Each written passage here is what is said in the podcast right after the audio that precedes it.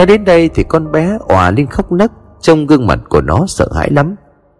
Và câu nói này của con bé Làm cho mọi người ở đó hoang mang, Bởi xét theo vai vế Thì ông Tư mà con bé Hồng này nhắc Chính là ông Đạo. Nhưng chẳng phải ông đã chết, Thi thể còn được đặt gọn trong quan tài trước mặt. Vậy thì làm sao có thể trông thấy ông? Linh lại tự tốn hỏi. Hồng, Con nói năng cho cẩn thận, Không phải thấy mình còn nhỏ thì muốn nói gì được đâu. Con rất ghét những ai nói dối. Con không nói dối. Con đang ngủ thì con buồn tè. Con vừa chạy ra nhà vệ sinh thì ông Tư đứng chặn ở cửa. Ông còn hỏi con đi đâu. Nhưng mà trông ông sợ lắm, Người toàn máu me thôi. Ông còn nhìn con cười nữa, con sợ lắm. Nói xong, nó lại khóc nấc cả lên. Và tất nhiên là trông thấy vậy, chẳng ai còn nghĩ Một đứa trẻ lại có thể bịa chuyện một cách xuất sắc như vậy. Mọi người trong nhà hiện cũng đang mắc kẹt giữa hai luồng suy nghĩ đối lập nhau. Thành vẫn như thường lệ là người giải quyết hết mọi chuyện. Anh nhờ người đưa con bé Hồng vào trong phòng ngủ. Còn mình thì chạy xuống dưới bếp Và phía nhà vệ sinh để xem một vòng. Một lát sau Thành trở lại với những cái lắc đầu. Không thấy gì cả. Chắc là có khi con bé nó mơ ngủ cho nên nó nhìn nhầm thôi. Những tưởng đâu chuyện đó chỉ đến đây là dừng. Nhưng mà không, Một người bà con ngồi ở chiếc bàn tròn ở bên ngoài mới nói vọng vào. Thằng Thành con Linh, Thì bé có coi ngày giờ trông đạo kỹ lưỡng chưa? Chứ người mất bị tai nạn dông ấy Thường âm hồn vẫn chưa tiêu tán đâu. Có khi đang làng vàng ở quanh đây. Thế con cháu làm thứ gì mà chưa có vừa mắt Cho nên ông mới hiện ra rồi căn dặn. Sáng mai tụi bay lên nhờ thầy phong thủy người ta xem cho. Dạ vâng ạ, cháu biết rồi. Linh cũng chẳng vừa cô nói quâng quơ. Trong nhà này chỉ có một thứ duy nhất Làm cho bố cháu không vừa lòng mà thôi Chứ có cái gì đâu. Vừa nói, Linh vừa đứng lên thắp một nén hương Trên bàn thờ của ông đạo rồi lầm nhầm Bố con linh thiêng thì xin bố hãy về vặn cổ cái đứa lạc loài bắt dậy đi đi. Khấn xong, cô quay lưng bỏ vào trong phòng. Không cần đoán thì cũng được biết Người mà Linh đang nói đến là ai. Vinh thở dài bước ra phía trước ngồi, Thành đi theo em vợ thì thầm an ủi. Vinh này Chị mày hơi nóng cho nên nói năng mất kiểm soát. Đừng nghĩ nhiều nữa em, Không có gì đâu. Vâng ạ, em biết rồi, em cảm ơn. Ngồi thêm một lúc nữa Thành hỏi. À rồi còn chuyện của em sao? Thì vẫn vậy thôi à Em cũng không muốn quay về đây nữa. Sẽ lập nghiệp trên thành phố. Cái gì? Em nói đùa hay thật vậy hả? Còn cơ ngơi của nhà đây thì sao? Em nói đi cũng đâu được chứ. Em không cần đâu. Em đâu có hứng thú với chồng mai theo nghiệp của bố. Trong khi đó anh lại đang là người kế thừa rồi. Tất cả mọi thứ ở đây em không dám nhận đâu. Em hy vọng anh sẽ giữ gìn và phát huy thành tiệu của bố là được rồi. Em Thành ấp úng rồi anh đưa tay lên đặt lên vai của em vào. Anh cảm ơn em. Em thật đúng là biết suy nghĩ. Chắc hẳn là bố sẽ rất tự hào về em. Hai người không nói thêm gì nữa Mà cứ như vậy nhìn ra khoảng không đen đặc ở phía trước. Tất nhiên đối với Thành mà nói Thì đây chính là giây phút sung sướng nhất cuộc đời của anh. Tiếng cành trống nổi lên báo hiệu cho ngày phát tang chính thức của ông Đạo. Suốt cả buổi ngày hôm ấy, hàng trăm người nườm nượp đến viếng. Vòng hoa thì khỏi nói, Trống trải dài khắp con đường dẫn vào trong nhà của ông. Chỉ bấy nhiêu đây thôi cũng đủ hiểu được tầm quan trọng cũng như vị thế của ông Đạo. Bà Hành sức khỏe đã ổn hơn, Bà được Vinh dìu ra đứng bái tạ những người đến viếng. Tuy gọi là ổn nhưng hai con mắt của bà vẫn còn sưng húp tới mức không nhìn rõ mọi thứ xung quanh. Trong lúc mà mọi người đang lần lượt vào viếng Thì đột nhiên một tiếng đổ vỡ vang lên, Làm cho tất cả mọi người phải giật mình. Nhưng chưa hết, Sự kinh sợ còn được đẩy lên cao. Khi họ nhận ra chính là cái khung di ảnh của ông Đạo bị rơi xuống đất.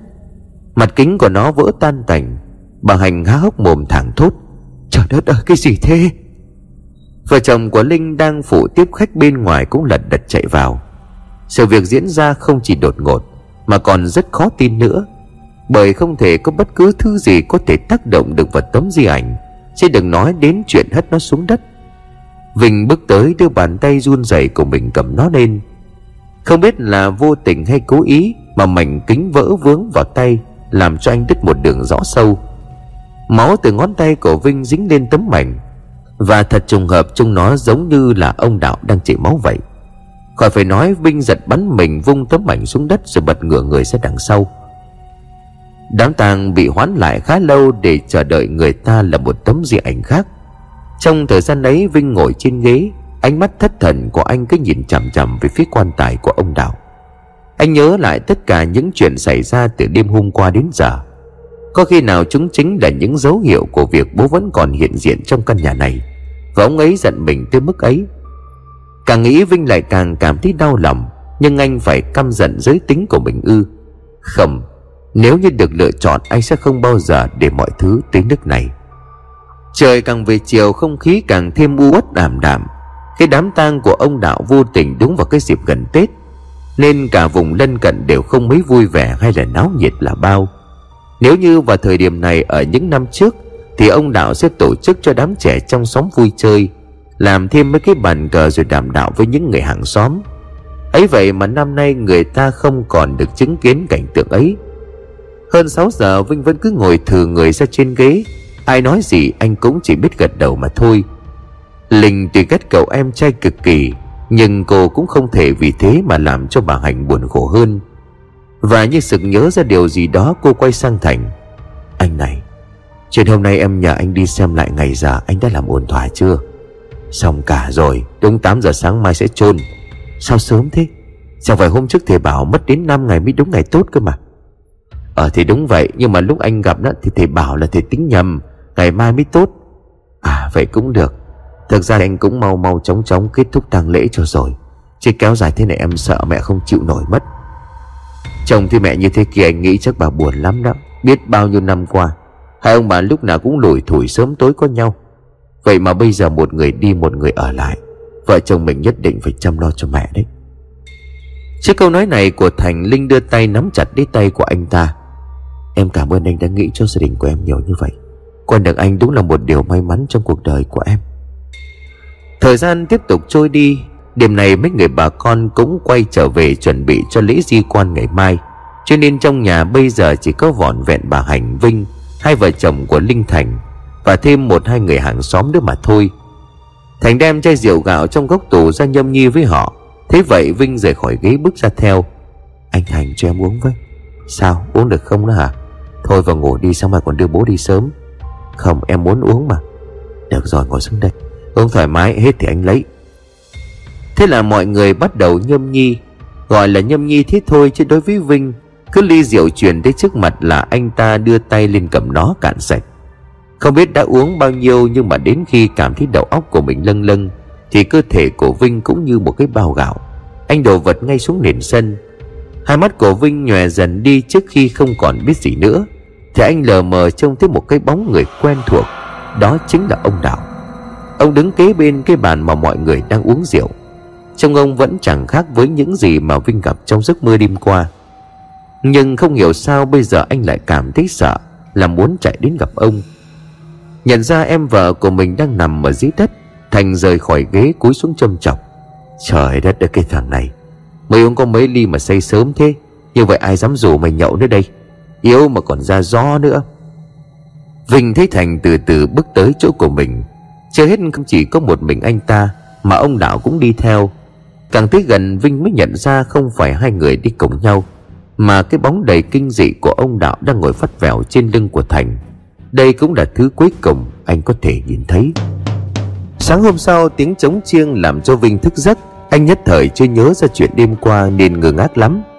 Mãi cho đến khi người thấy mùi cồn vẫn còn ám trên quần áo của mình, Anh mới lờ mờ nhớ lại mọi thứ. Tuy nhiên đến gần giờ di quan của ông Đạo Cho nên anh cũng chẳng có thời gian để mà phân tích thiệt hơn. Anh đứng dậy bước ra ngoài gian sau để rửa mặt cho tỉnh táo. Quay trở lại với buổi lễ, Một đội khiêng hòm 8 người đứng xếp hàng đợi sẵn. Mấy ông thầy chùa được Thành gọi về sáng nay để đọc kinh tịnh độ cho bố vợ. Cứ bắt đầu ngân nga mấy bài kinh kệ, Bằng một chất giọng khá ảm đạm. Bà Hành vẫn như người mất hồn, chốc chốc lại nấc nghẹn lên. Cũng phải chỉ một ít phút nữa Bà vĩnh viễn không được thấy người chồng thân yêu của mình. Vinh từ nhà sau bước ra, Anh ôm vai mẹ của mình xoa xoa an ủi. Linh thấy như vậy thì nhanh chóng bỏ sang chỗ khác. Trước khi đi cũng không quên hắn giọng một cái để khó chịu. Dù biết chị gái không ưa mình Nhưng Vinh cũng xác định chẳng ở đấy lâu, Cho nên anh đành thở dài cho qua. Chắc chiều tối nay hoặc sáng mai anh tiếp tục lên đường, Bắt đầu cuộc sống của chính mình. Tiếng trống phá tan sự im lặng trong nhà. Mấy người khiêng quan tài chạy mấy vòng vào vị trí. Vài người trong gia đình dòng họ bắt đầu khóc giấm dứt, Nín thở chờ đợi những gì diễn ra. Thế nhưng có vẻ như mọi thứ không hề giống với suy nghĩ một chút nào. Bởi số người đàn ông lực lưỡng lại có vẻ hết sức khó khăn Để có thể nâng được cái quan tài lên khỏi giá đỡ? Nó nặng đến mức chỉ giữ được chưa đầy 3 giây, Đã vội vã ngược xuống. Thế làm lạ Linh thủ thị với bà Hành. Mẹ ơi, sao vậy? Tự nhiên Thành ngất hàm hướng về phía người đứng đầu tiên trong đội mai táng. Này, các anh sao vậy? Nhanh lên, Cả muộn bây giờ. Nặng lắm, Để chúng tôi thử lại một lần nữa. Người kia giải thích đồng thời quay ra đằng sau Để gọi những người còn lại. Anh em, nghe tôi đếm nào? Một, hai, ba nhé. Sau ba tiếng đếm, Sáu người tiếp tục gồng mình Phòng mang trợn má. Thế nhưng lại thêm một lần nữa, Cái quan tài của ông đạo chẳng khác gì Một hòn đá tảng nặng cả tấn. Đám đông xung quanh bắt đầu xì xầm bàn tán. Trời đất, Vậy chắc là ông đạo chưa muốn đi rồi. Ông ấy chưa muốn đi, Vợ con trong nhà làm gì trông ấy phật lòng cho đi mấy thế? Cái gì thì cái chứ đám tang mà bị trục chặt thế này, Thì có điểm không may rồi đó. Trước những lời dèm pha của đám đông kia Thì Thành có vẻ khá bực mình. Anh quay ngoắt ra mà gắt lên. Mấy người nói cái gì đấy hả? Có thích đâm chọc không? Coi chừng đấy. Nếu mà tới đây vì để viếng bố tôi Thì có thể ở lại mà tiễn đưa ông ấy. Còn muốn nhiều chuyện thì mời về cho. Tất nhiên cái sự hung hăng này của Thành Làm cho đám đông bên ngoài im bặt. Nhưng họ giờ không nói thì cũng sẽ chăm chú quan sát, Rồi đồn thổi ra ngoài Sau khi tang lễ kết thúc mà thôi. Thành tiếp tục quát mấy người khiêng quan tài Nào, để có lười biếng như vậy chứ mau lên đi. Nếu muốn thêm tiền thì cứ nói không cần phải giả trò. Không, chúng tôi không hề đâu. Nó nặng lắm. Không biết mọi người bỏ đồ đạc gì nhiều không? Nhưng mà tôi dám chắc với cậu Đây là chiếc quan tài nặng nhất mà từ trước đến giờ tôi biết. Mẹ kiếp rách việc thế.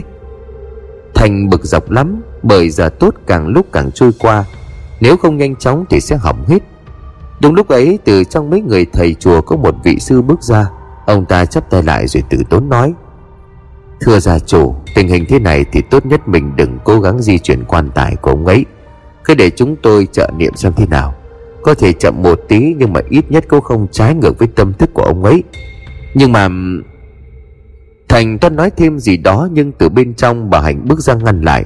Bà gật đầu chắp tay hướng về phía vị sư kia mà nói, Thưa thầy Thầy nói sao thì cứ làm như vậy. Tôi xin cảm ơn sự tận tâm của các thầy. Thế là mấy vị sư nhanh chóng xếp bằng ngồi trước quan tài của ông đạo mà niệm chỉ chú. Tiếng niệm nghe rất u uất, âm mỉ thê lương. Và rồi hơn nửa giờ đồng hồ sau thì tiếng kinh ngưng lại. Vị sư kia quay sang nói với Thành Rồi bây giờ cậu cho mọi người thử xem nâng được không? Thành ngất hàm về phía mấy người khiêng quan tài. Nhanh lên đi Mấy người lề mề quá rồi đấy. Sáu người lại quay trở lại với vị trí ban đầu.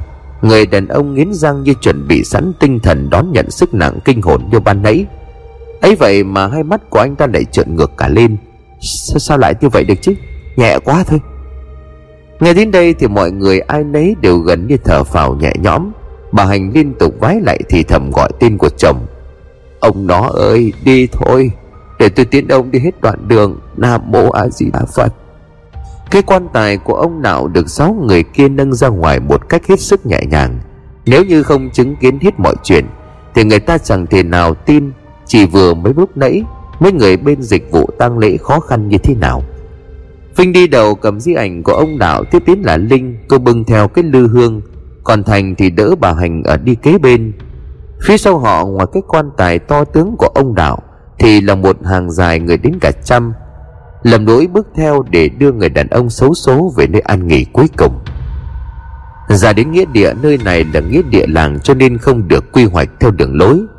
Cứ thấy đất chỗ nào tốt thì người ta đào huyệt lên mà chôn bởi thế cho nên trên đường đi, đoàn đưa tang của ông đạo chốc chốc lại dẫm, hoặc là băng qua một ngôi mộ của người nào đó. Nơi chôn cất ông đạo nghe đâu được thành chọn cẩn thận lắm, bởi nó vừa phải cao giáo vừa thuận tiện, để cho người ta đi ra đi vào viếng thăm. Trên đường đi bà hành cứ cầu nguyện, mong sao cho mọi sự trơn tru để đưa ông về với đất mẹ. Những tưởng đâu tang lễ lúc này sẽ chẳng còn điều gì bất lợi, nhưng mà không có mấy người đi đằng trước dừng lại gương mặt để hoảng hốt. Không ổn rồi anh thành ơi. Thành và đoàn đưa tang bước tới và rồi tất cả mọi người gần như chết đứng. Bởi cái huyệt mộ mới đào ngày hôm qua hiện giờ đã bị sập mất. Điều đáng nói chiều hôm qua Thành đích thân ra đôn đốc mọi người đào cho nhanh. Anh còn nhảy xuống nhún nhún chân vài cái Để thử rất ưng ý với sự chắc chắn của nó. Chuyện này càng khó xảy ra hơn, Bởi trước khi chôn cất gần tiếng đồng hồ thì cũng có vài người ra kiểm tra thêm một lần nữa. Vậy thì làm sao mà có thể? Bà Hành ngồi vật xuống đất mà chu chéo lên. Ông ơi là ông Ông cả đời đâu có làm chuyện ác nào. Sao đến lúc mất đi ông gặp đủ mọi thứ khó khăn như thế này? Trời ơi là trời ngó xuống đây mà xem. Vinh nhanh chóng cúi xuống đỡ mẹ của mình dậy. Còn vợ chồng của Linh thì lo lắng ra mặt. Thành hít một hơi thật sâu, Quay sang nói với đám người làm dịch vụ mai táng. Các anh đào lại giúp tôi đi, Làm nhanh hết sức có thể. Hết bao nhiêu tôi trả? Từ trong đám đông, một người bước ra nói chen. Này cậu Thành này, Tôi thấy chuyện này không được đúng cho lắm đâu. Hay là mình đình lại đi, Mời thầy đến cúng xem sao. Chứ lúc nãy ở trong nhà đã có chuyện rồi, tôi e là Ông im đi. Ông thì biết cái gì chứ? Chuyện của gia đình tôi cơ mà, Cứ để yên đấy. Tôi ắt lo được việc. Nói rồi, Thành quay sang đám người ở gần đó, Móc trong túi ra đưa cho họ một số tiền. Đây nếu đào nhanh thì số tiền này là của các người. Nhanh đi. Thì không đợi được nữa đâu. Phải chôn bố tôi chưa kịp ra Đám người kia thấy tiền thì tất nhiên thì họ hào hứng lắm. Họ nhanh chóng cầm cuốc thuồng đào đấy đào để Thế là một cảnh tượng hết sức hy hữu Có thể nói lần đầu tiên xảy ra. Đó chính là việc quan tài ra đến nghĩa địa Còn phải đứng chờ người đào huyệt. Càng khó khăn hơn khi do không được để cho quan tài chạm đất, Cho nên ngay cả những người đi đưa tang hôm ấy Cũng phải thay phiên nhau để nâng đỡ. Giữ cái quan tài lơ lửng trên mặt đất. Mất gần nửa giờ đồng hồ Thì cái huyệt cũng được đào xong, Bà Hành đứng trước đó, Hai tay lại quỳ lại tứ phương. Con quỳ, con lại xin ơn trên. Các ngài làm ơn đừng làm khó chồng con. Hay để anh ấy được ra đi một cách bình thường như bao người khác. Không biết những lời khấn cầu của bà Hành có linh nghiệm hay không, Nhưng từ lúc bà nói ra như vậy Thì không có thêm bất cứ một trắc trở nào. Quan tài của ông Đạo được đặt yên vị xuống dưới huyệt. Bà Hành khóc đến mức lịm cả người trong vòng tay của con trai. Đợi đắp một xong Linh bước tới bên chồng thì thầm hỏi, Anh ơi, Vậy là xong rồi chứ? Mình có cần xem lại thầy không à? Chứ biết đâu bố có chuyện gì uất ức không nói được. Ngay đến đây Thành liền trợn mắt lên. Không, xem cái gì mà xem. Anh đã xem hôm trước rồi em không tin anh sao? Vâng ạ, thế thôi. Linh im lặng, tuy nhiên trong đầu cô lại nghĩ khác. Bởi từ lúc sáng đến giờ cô thỉnh thoảng để ý xem biểu hiện của Thành. Anh có vẻ lo lắng, Trong suốt quãng thời gian mấy năm qua chung sống với nhau, Cô chưa bao giờ chứng kiến chồng mình như vậy. Cho đến bây giờ thì việc anh phản đối cô đi xem thầy Lại càng chứng minh cho sự hoài nghi trong lòng của cô. Mà thường bản tính đa nghi của phụ nữ Luôn khiến cho họ đưa ra quyết định trái ngược lại với những gì người khác nói. Thế là từ nghĩa địa trở về, Linh lấy cớ đi mua chút đồ lặt vặt, Rồi chạy thẳng đến chỗ của ông thầy phong thủy, Mà gia đình cô hay xem. Trong thế Linh, ông ta gật gù. Con gái của ông Đạo phải không? Đến đây có việc gì? Dạ con chào thầy à Con muốn hỏi về việc ma chay của bố con. Mấy hôm trước chồng con có tới đây xem. Đúng rồi. Ta bảo ngày 28 âm, Tức là còn hai ngày nữa là chôn. Thế bây giờ con muốn hỏi cái gì? Cái gì ạ? À? Thầy bảo ngày bao nhiêu? Thì 28 tháng chạp này Thầy tưởng chồng con nó báo lại chứ, Nó không nói gì sao? Linh ngẩn người, cô kể lại những gì mà Thành nói hôm trước. Nghe xong thì phong thủy tức giận. Cái thằng này Thật đâu có nói với nó như vậy? Hay là nó xem bậy bạ ở đâu? Thì đã chôn ông nhà chưa? Rồi, mới chôn sáng nay rồi à? Trời đất đây không được đâu. Cái này không được đâu. Chôn như vậy là ẩu lắm. Trái ngày, trái giờ. Còn kỵ đủ thứ. Thầy Thầy làm con sợ quá, Bây giờ phải làm sao thưa thầy? Ông thầy phong thủy trầm ngâm suy nghĩ một lúc rồi nói, Thôi, Bây giờ con đi cùng ta quay về nhà, để tao hỏi chồng con xem nó coi ngày giờ ở đâu rồi tính. Thế là hai người tức tốc chạy về nhà của ông Đạo, Về đến nơi Linh cất tiếng gọi, Anh ơi! Từ trong nhà Vinh cùng bà Hành xuất hiện, Bà cũng nhận ra ông thầy phong thủy cho nên vội vã cúi đầu chào. Dạ con chào thầy ạ. Không biết thầy tới đây có việc gì cả. Mẹ ơi, anh Thành đâu rồi ạ? Nó hả? Nó bảo nó mệt cho nên nó vào trong phòng nghỉ. Đang đợi con về để hai đứa về nhà đấy. Mà có chuyện gì? Linh bèn kể lại mọi chuyện cho bà Hạnh nghe. Nghe xong thì bà hốt hoảng nói, Trời đất đấy cái thằng sao nó lại làm như thế? Đi đi vào hỏi cho ra nhé. Thế là bà Hành Vinh Linh và ông thầy phong thủy bước thẳng vào trong. Có cửa phòng của Thành Linh liền gọi lớn, Anh ơi Thế nhưng gọi mãi không thấy Thành trả lời. Mọi người càng lúc càng sốt ruột. Ông thầy phong thủy mới nói, Không ổn rồi, phá cửa đi. Và rồi sau hơn 10 phút chật vật Thì cánh cửa cuối cùng cũng được bật tung Trước sức mạnh của Vinh và ông thầy phong thủy. Nhưng mà điều tiếp theo mới là đáng nói, Đó chính là họ Thí Thành đang ngồi co do ở góc phòng Với một vẻ mặt sợ hãi lắm. Chưa dừng lại ở đó, Anh ta tự dùng tay của mình cào cấu lên người, Tạo thành những vết sức lớn dớm cả máu. Chứng kiến cảnh tượng này Linh hốt hoảng. Trời đất ơi anh ơi! Cô An chạy đến bên chồng mình Nhưng Thành nhanh chóng giơ tay lên xua đuổi. Đừng, đừng qua đây. Làm ơn đừng qua đây quỷ ma. Tất nhiên chỉ có duy nhất một mình Ông thầy phong thủy biết Thành đang bị gì. Ông bước tới để Linh ra rồi tự tốn nói Mọi người xin hãy ra ngoài hết để tôi ở lại. Tuy ai nấy cũng đều hết sức lo lắng Nhưng đúng thật là họ chỉ còn biết nghe theo lời ông thầy mà thôi Thế là cả ba mẹ con bà Hành ra hết bên ngoài. Cánh cửa phòng cũng được đóng lại. Và cũng từ lúc đó họ không nghe bất cứ một tiếng động nào phát ra. Mãi cho đến hơn nửa giờ đồng hồ sau Thì ông thầy phong thủy mới từ trong phòng bước ra, Trong quần áo của ông sộc sệt, Người ướt đẫm cả mồ hôi. Chờ hết căn phòng bên trong như một cái bãi chiến trường không hơn không kém, Nhưng làm sao có thể khi mà chẳng ai nghe thấy tiếng gì. Và rồi từ trong phòng Thành lao ra Quỳ sụp xuống dưới chân của bà Hành. Mẹ ơi Con xin lỗi mẹ Mong mẹ tha thứ cho con. Tất nhiên bà Hành chẳng hiểu gì cả Bà ngơ ngác nói Thành Mày nói gì đó con Lỗi gì ở đây? Bà cứ để cho cậu ta nói. Ông thầy phong thủy ở phía sau nói vọng lại Bằng một thái độ không mấy thân thiện. Bà Hành cúi xuống kéo Thành rồi thủ thỉ. Sao? Suốt cuộc có chuyện gì mày nói cho mẹ nghe. Con Con đã hại bố Con đã hại chết bố. Cái gì không chỉ có bà Hành mà cả Vinh và Linh đều thốt lên. Còn nói nhằng nơi cuội cái gì? Tự dưng để bảo hại chết ông ấy, Trong khi ai cũng biết thằng Thịnh chỉ là người gây tai nạn mà. Không, Con Con. Trong đầu của Thành, luồng ký ức bắt đầu trỗi dậy. Từ sau cái ngày mà Vinh công khai dưới tính thật của mình, Thành mừng dữ lắm. Bởi nếu như Vinh là một người đồng tính Thì anh ta đâu thể nào lấy vợ sinh con Rồi nối dõi tông đường. Nếu như vậy thật thì số tài sản Cũng như cơ ngơi đất đai Đằng nào cũng được chia cho vợ chồng của anh mà thôi. Nhưng trong một lần nhậu với bố vợ Thành dò hỏi, Bố Thì bây giờ bố vẫn định chia tài sản của mình cho thằng Vinh sao? Nghe hỏi xong, gương mặt cung đạo có phần trùng xuống, bởi hơn nay hết ông hiểu được ẩn ý trong câu hỏi của con rể. Suy nghĩ một lúc, thứ mà thành nhận được lại chính là cái gật đầu từ ông. Đúng, ta vẫn rào cho nó, biết đâu nó chỉ là bồng bột nhất thời thôi rồi một ngày nó nhận ra rồi lấy vợ sinh con chưa muộn. Khỏi phải nói đây chẳng khác nào như một gáo nước lạnh tạt thẳng vào mặt của thành. Bố, sao để bố lại cố chấp như vậy? Chẳng lẽ nào? Sao? Tiền của ta ta muốn cho ai thì cho. Mày vô làm gì cái nhà này thì tốt nhất đừng có nên ý kiến về chuyện tiền tài. Đợi thằng Vinh hết đi. Nếu nó thương tình thì chia cho. Càng nói Thành như kỳ bị đụng chạm tới lòng tự ái của bản thân. Anh trợn mắt chỉ thẳng vào mặt của ông Đạo mà gằn giọng. Bố hay lắm buôn được lắm. Để rồi tôi xem, Nhà bố không có người nối dõi tông đường Thì làm nên trò chống gì hay không? Mà đã thế tôi cũng không thèm làm cái nghề trồng mai của bố nữa.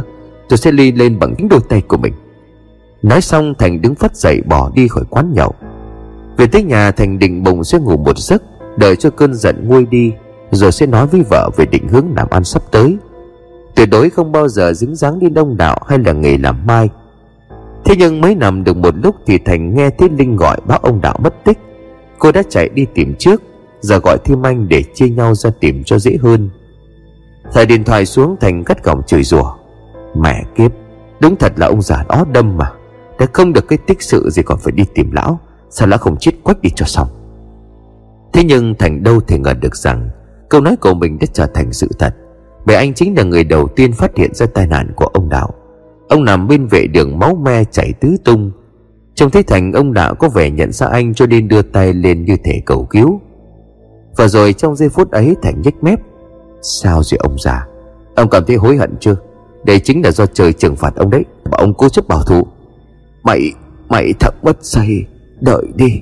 Tao mà vậy được tao thể Tao không cho mày ngóc đầu dậy nổi.